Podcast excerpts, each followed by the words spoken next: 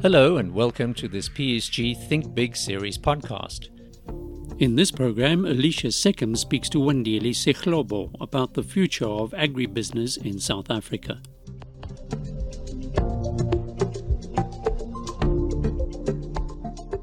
And welcome to the Think Big series brought to you by PSG. I'm Alishia Seckam. Well, it's been just over a year since South Africa launched its agriculture and agro processing master plan. It's been touted as an inclusive growth strategy for the agricultural sector, a framework to build competitiveness, attract more investment, improve inclusion, and create jobs.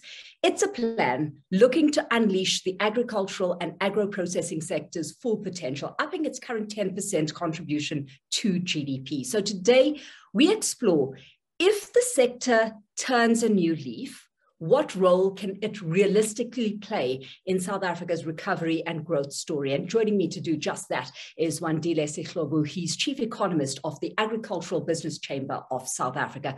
Wandile, thanks so much for joining us today. And I'm going to jump straight into the conversation here. There's no denying that the operating environment, whether we're looking locally or globally, is more challenging than when the master plan was drafted, right? So, in this new context, does it still work? Is it still fit for purpose? Thanks uh, for this. Uh, I think the master plan is still fit for purpose. And if anything, I would say let's almost treat it as a recovery plan to say the environment has changed, but instead of going back to the drawing board to say how can we readjust the master plan, we can fix it as we go along the way. Because I mean, some of the things that he had highlighted, we're still confronted by those. If anything, the environment has just become more complicated than when the master plan was drafted. Okay, so we still got conviction from your side. Is the plan getting the buy in it needs from the agribusiness sector and garnering any traction as far as implementation goes so that we aren't looking, Wandile, at just another blueprint? Yeah, I mean, it has uh, full support. And we must remember that this plan was not just the government plan, but it was co created by all of the social partners. We had labor across the table, we had private sector, we had community and the government to look into the sector to say where are the areas of growth, geographically? What can be done in what area?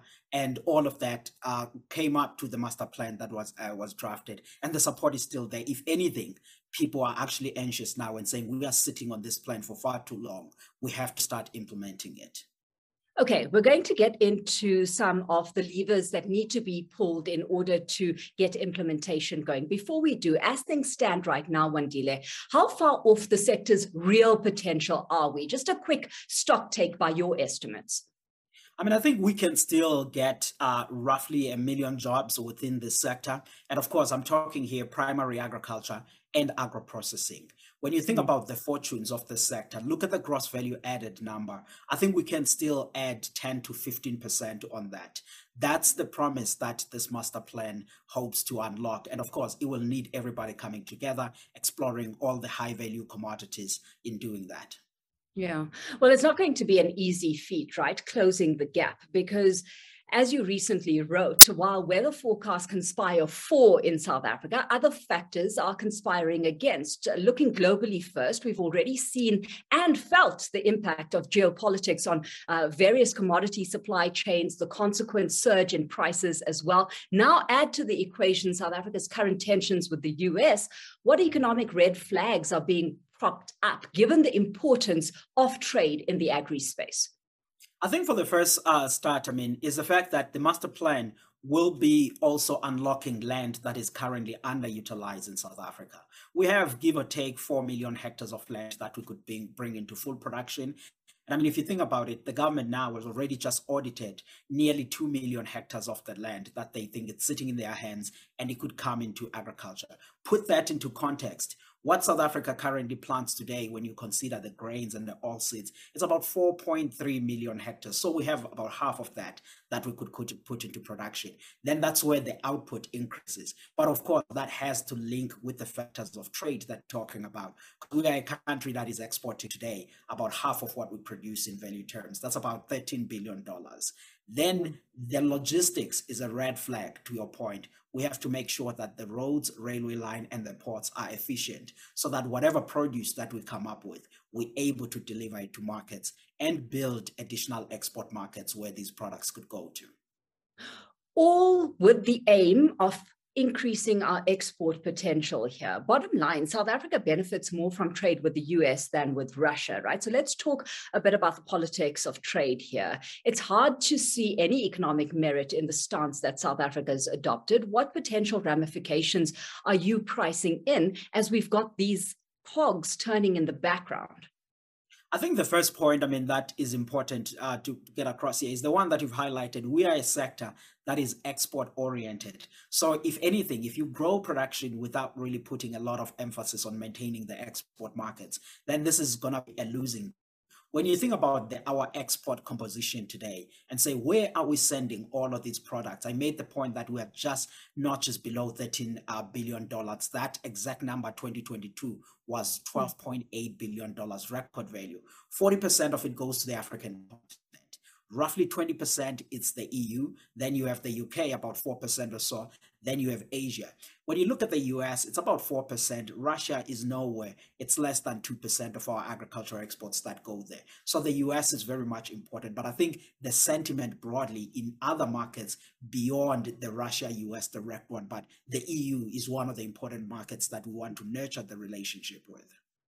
Yeah. And if we talk some of the ramifications so far, we can't talk trade, Wandile, and not talk currency, right? On the one hand, we're having to contend with this weaker rand, which means South Africa importing higher input costs and that translating to higher prices. On the other hand, you've got higher export earnings potential. I mean, we've certainly felt the cost pressures. Are we deriving any of the upside, though?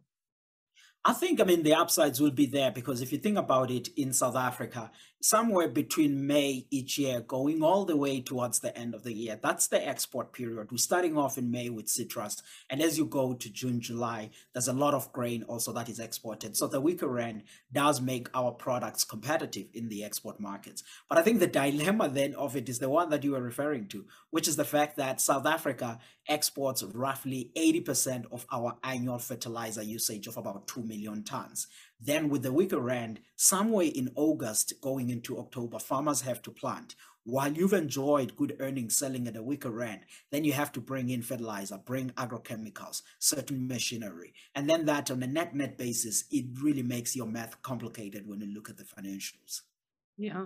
I sit here, Wandile, and I listen to you talking about us as this big exporter in the agri space, right? And of course, widening of export markets is part of the master plan. The theory is that it impacts growth, in turn, job creation, breeding a more inclusive economy. But before we move on, how do we reconcile that with the issue of food security? I mean, six million South Africans going to bed without food, and yet South Africa exports, like you say, roughly 51% of the food it produces. Is that something we can afford to be doing right now? Uh, you know, where the assumption is that global issues aside, local infrastructure constraints, and you alluded to them, whether we're looking at power, road, or water for that matter, are curbing supply, and that what we do manage to produce should cater more so to local market demand to offset, you know, the higher prices and the rampant food inflation that we are seeing.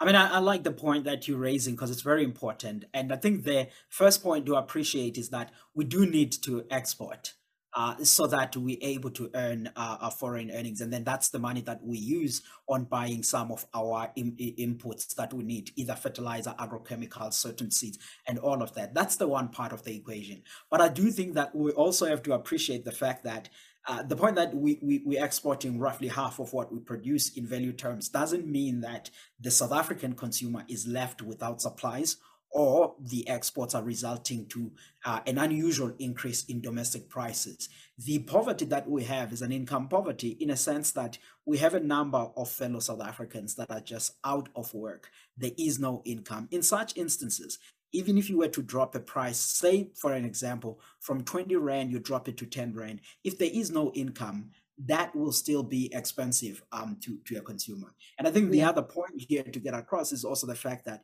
if you look at that's just the global food price index, um, uh, uh, and you look at say where does South Africa really feature there? South Africa has one of their most affordable food products, but the issue is that we have a number of people that, as a country, we haven't been able to assist them to get into the labor market, and that's the second question on our economic policy we need to look at and saying how do we how do we create work.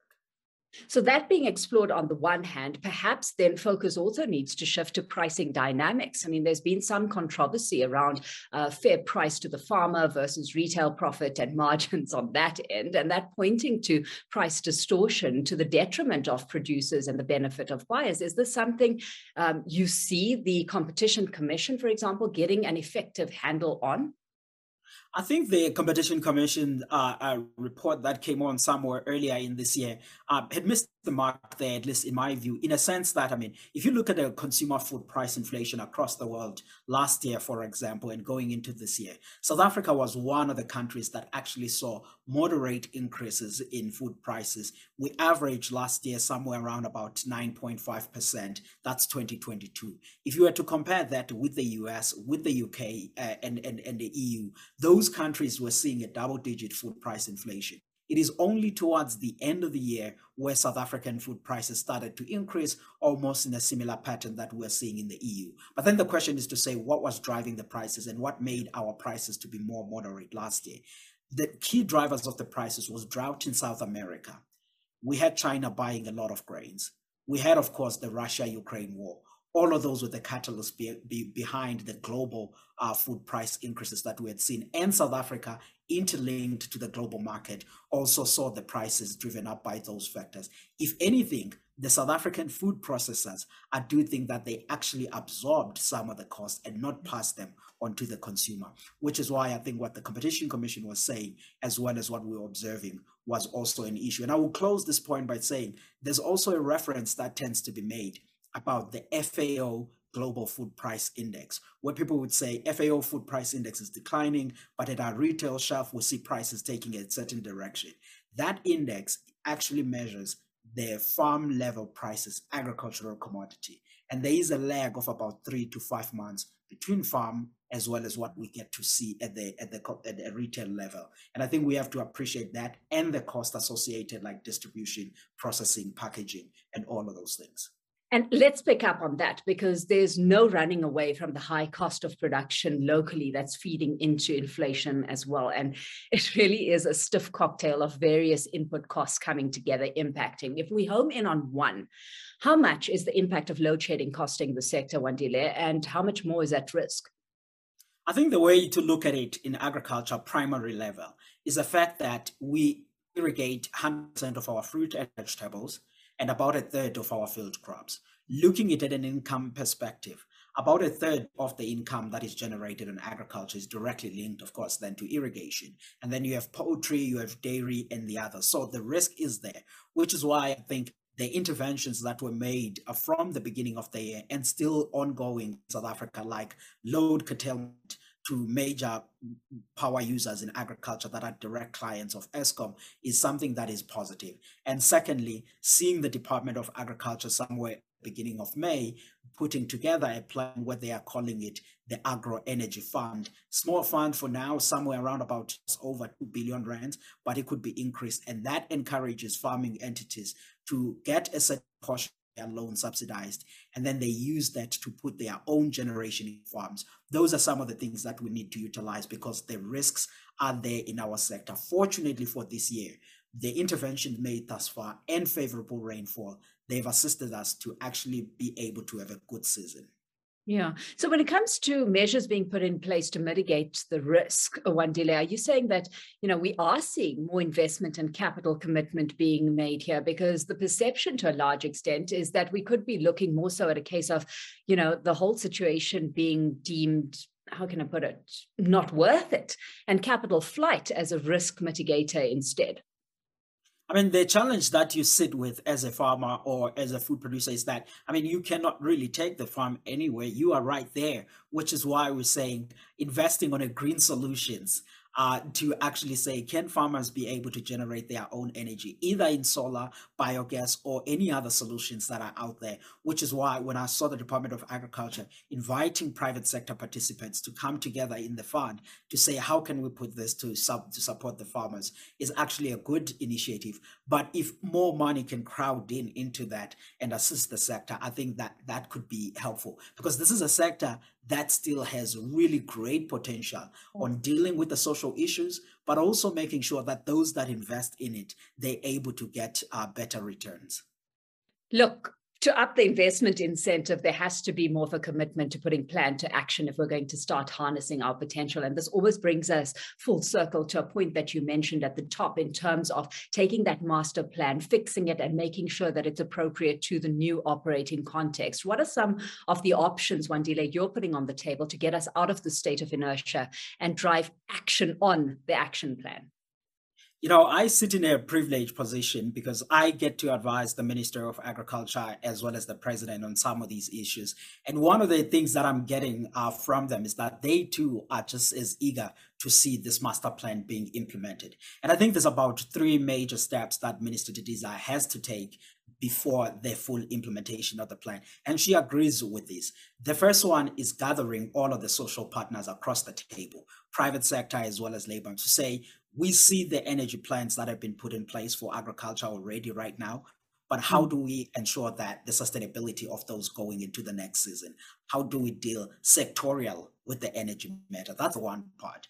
The second part that she has to get to is the issue of, of, of land we have uh, the president uh, seen him talk about the cultural development and land reform agency. He mentioned this in 2021 again 2022 the question then to today is to say how soon can that be launched? And that agency is very important because then it begins to deal with the land supply that i talked about at the start of our conversation that the state has roughly 4 million hectares of land but 2 million hectares have already been audited to say how do you give that to new beneficiaries with tradable uh, title deeds, with tradable leases or title deeds? That's very important because if you don't resolve those two things whenever you implement people will raise the issue of land and raise the issue of energy about what's your path forward. And lastly the minister I have to really think about how do we broaden uh, blended finance because financing in agriculture is one of the important things and a conversation that we really haven't been having in the sector. But now I think we should have that. Once those are in place, then we can look at the master plan and say, what are the commodity by commodity interventions? And what are the regional things that we need to put in place? And who should take what uh, part in this implementation process? And i think putting all of those together will move us forward in making sure that we grow the agricultural pie and we have new players that are coming in place and utilizing resources that are currently underutilized effectively, as you say, growing the pie as opposed to making these slices of the pie smaller, right? So, Wandile, do you see broader policy now supportive of agendas like these? Because let's home in on, you know, the land reform policy for one. It remains front of center of the transformation agenda. We've seen uh, how contested it's been, but we can also acknowledge that it is a necessary. So, where you almost want to circumvent this polarization um, that can be debilitating for the sector. Are you convinced that the right policy structures are in place to support a new agenda? I think the policy, uh, you know, it's not a perfect one, but it is supportive of growth uh, in the sector. I mean, think about the issue of land reform. 2017 was uh, December 2017 going into 2018 was a tough period when you think about where the sector was, because there there were still debates about expropriation without compensation, not really clear about how far that would go and if it would be a reality. But today we're talking about what we call the Agricultural Development and Land Reform Agency, which on its own is not going to replace the entire land reform uh, agenda, but rather, as we know as South Africans, land reform is about three pillars in this country land redistribution, land restitution, and land tenure. But on a, redis- on a redistribution part, this agency will come in there. And I think if we are able to select the right beneficiaries, make sure that they have a period of incubation to know how to farm properly, receive mentorship or for whatever support that they need, and then the financing is there. I think that they will be able to be successful farmers. And this takes away the political pressure that is currently sitting in the sector. Because I mean, the role for transformation in this sector is still there. If you look at the data and look at South Africa's agriculture today, of all of the food that is sold commercially, black farmers are still making up about 10% of that. So if we don't correct that for mm. long-term sustainability and political economy of farming, this is going to become a problem. But if we do it in a sustainable way, there's a clear thought out process and it is investor friendly, I think that we could be able to do that. And right now we do have that plan in place, but it needs the government to focus on it and drive it. And private sector is open on working onto that. I must say, Wandile, it's quite um, uplifting when you talk about expansion in the agricultural sector this way, you know, primarily through growing the agricultural pie and by bringing it into full product, uh, uh, uh bringing unutilized land into full production. It's reflective of the growth capacity we have to really push the needle here. But I've got to ask, is everyone on the same page? Black shareholding requirements of up to 75% of farmers have been making headlines this week. And this way we saw the Minister of Water and Sanitisation uh, publish draft regulations to the Water Act last month, saying that farmers would need to have a minimum black shareholding of anything between 25 to 75% to get a water license. I mean, does this not start to come up against and destroy government's lofty talk of agricultural development, job creation, and agri-tourism for that matter? I mean, I think the, the issue of water, I, I see where the department is coming from. Um, they want to assist in the transformation and they want to be constructive as we try to make sure that we have a full representative and a growing sector where everyone participates on that. But I think the way they've worded and they've thought about those targets is unhelpful to that growth agenda.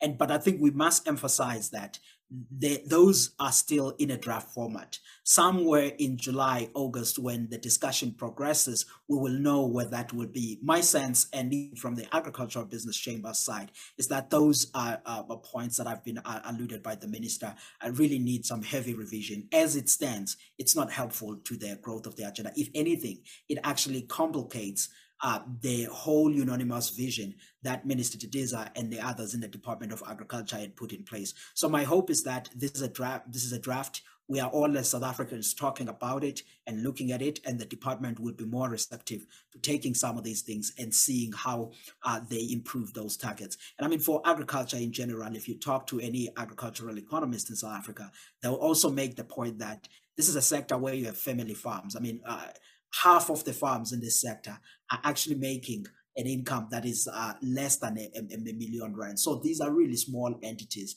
and there's a very few that are still also large, but family farms. Then you have that context uh, that is at play, which is why I think that there's a lot that needs to be refined in here, and the department should be open to all of the inputs yeah. that will be coming from South Africans and improve this.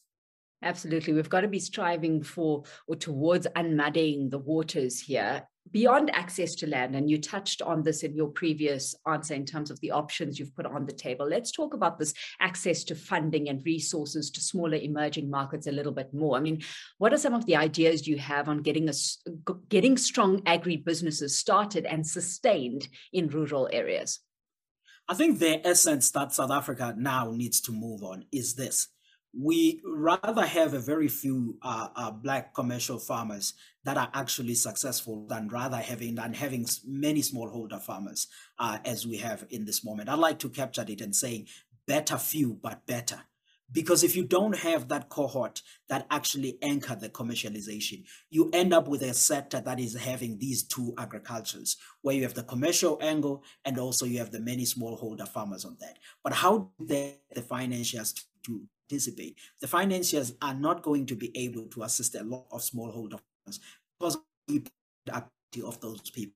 But if we are able to put measures in place to allow people to progress to get into commercialization, then that begins to make business case for everyone. But also, smallholder farmers cannot create the jobs that we talk about to say this sector can actually do. So those are some of the dynamics that are there. Ideas about financing. I think the blended finance um, uh, story is still practical ones government subsidizes and de-risks certain loans. But I think all of the other people that are in the financial services and they see an opportunity for growth, either at a primary level or along the value chain, introducing certain technologies. These are that we need to think about as South Africans to say, how do you bring certain services where you can get better returns, but also have a positive social good in society and in the sector in general? Yeah, I must admit, many of the viewer questions that have come through centering around, uh, you know, funding mechanisms, and I picked one of them out uh, for the purpose of this conversation. Now, how can the banking sector, Wandile, add value to support commercial farming when it comes to financial support? So, whether we're looking at a case of improved rates, um, applying patience when it's needed as well, uh, who needs to be the driver with impact? I think one of the things that we've made in South Africa, I mean, it goes back to think about 2006, for example. We put in place as a country this land policy, which is called the proactive land acquisition strategy, mm. which basically meant that if you're a new black farmer getting land from the government under the land redistribution, you're getting it with a three, five year lease that is actually non tradable that on its own already then locks you on when you think about collateralizing that land. The collateral issue becomes um, a, a, problem onto that. If now then the government changes and they say, look, we'll be able to extend long-term tradable leases, title deeds in certain areas, that on its own begins to make the environment much more interesting and it begins to make sense for some of the banks. But I think collateral alone uh, and the title deed is not really the major solution, but infrastructure in general to make sure that those land parcels where people farm, they are closer to functioning um, uh, infrastructure, which increases the value of those land parcels. Those are some of the things that if you're sitting in a government side, you really have to be thinking about that. And the financiers, I think they will begin to look into looking at the sector deploying capital in a different eye. Yeah, certainly agility is going to be tested all round, right? But if we start driving uh, this agenda with clear intent and for impact, what's the growth outlook you've pegged for the sector and on what kind of timeline? When I look at culture today in South Africa, I look at it and I look at 2031.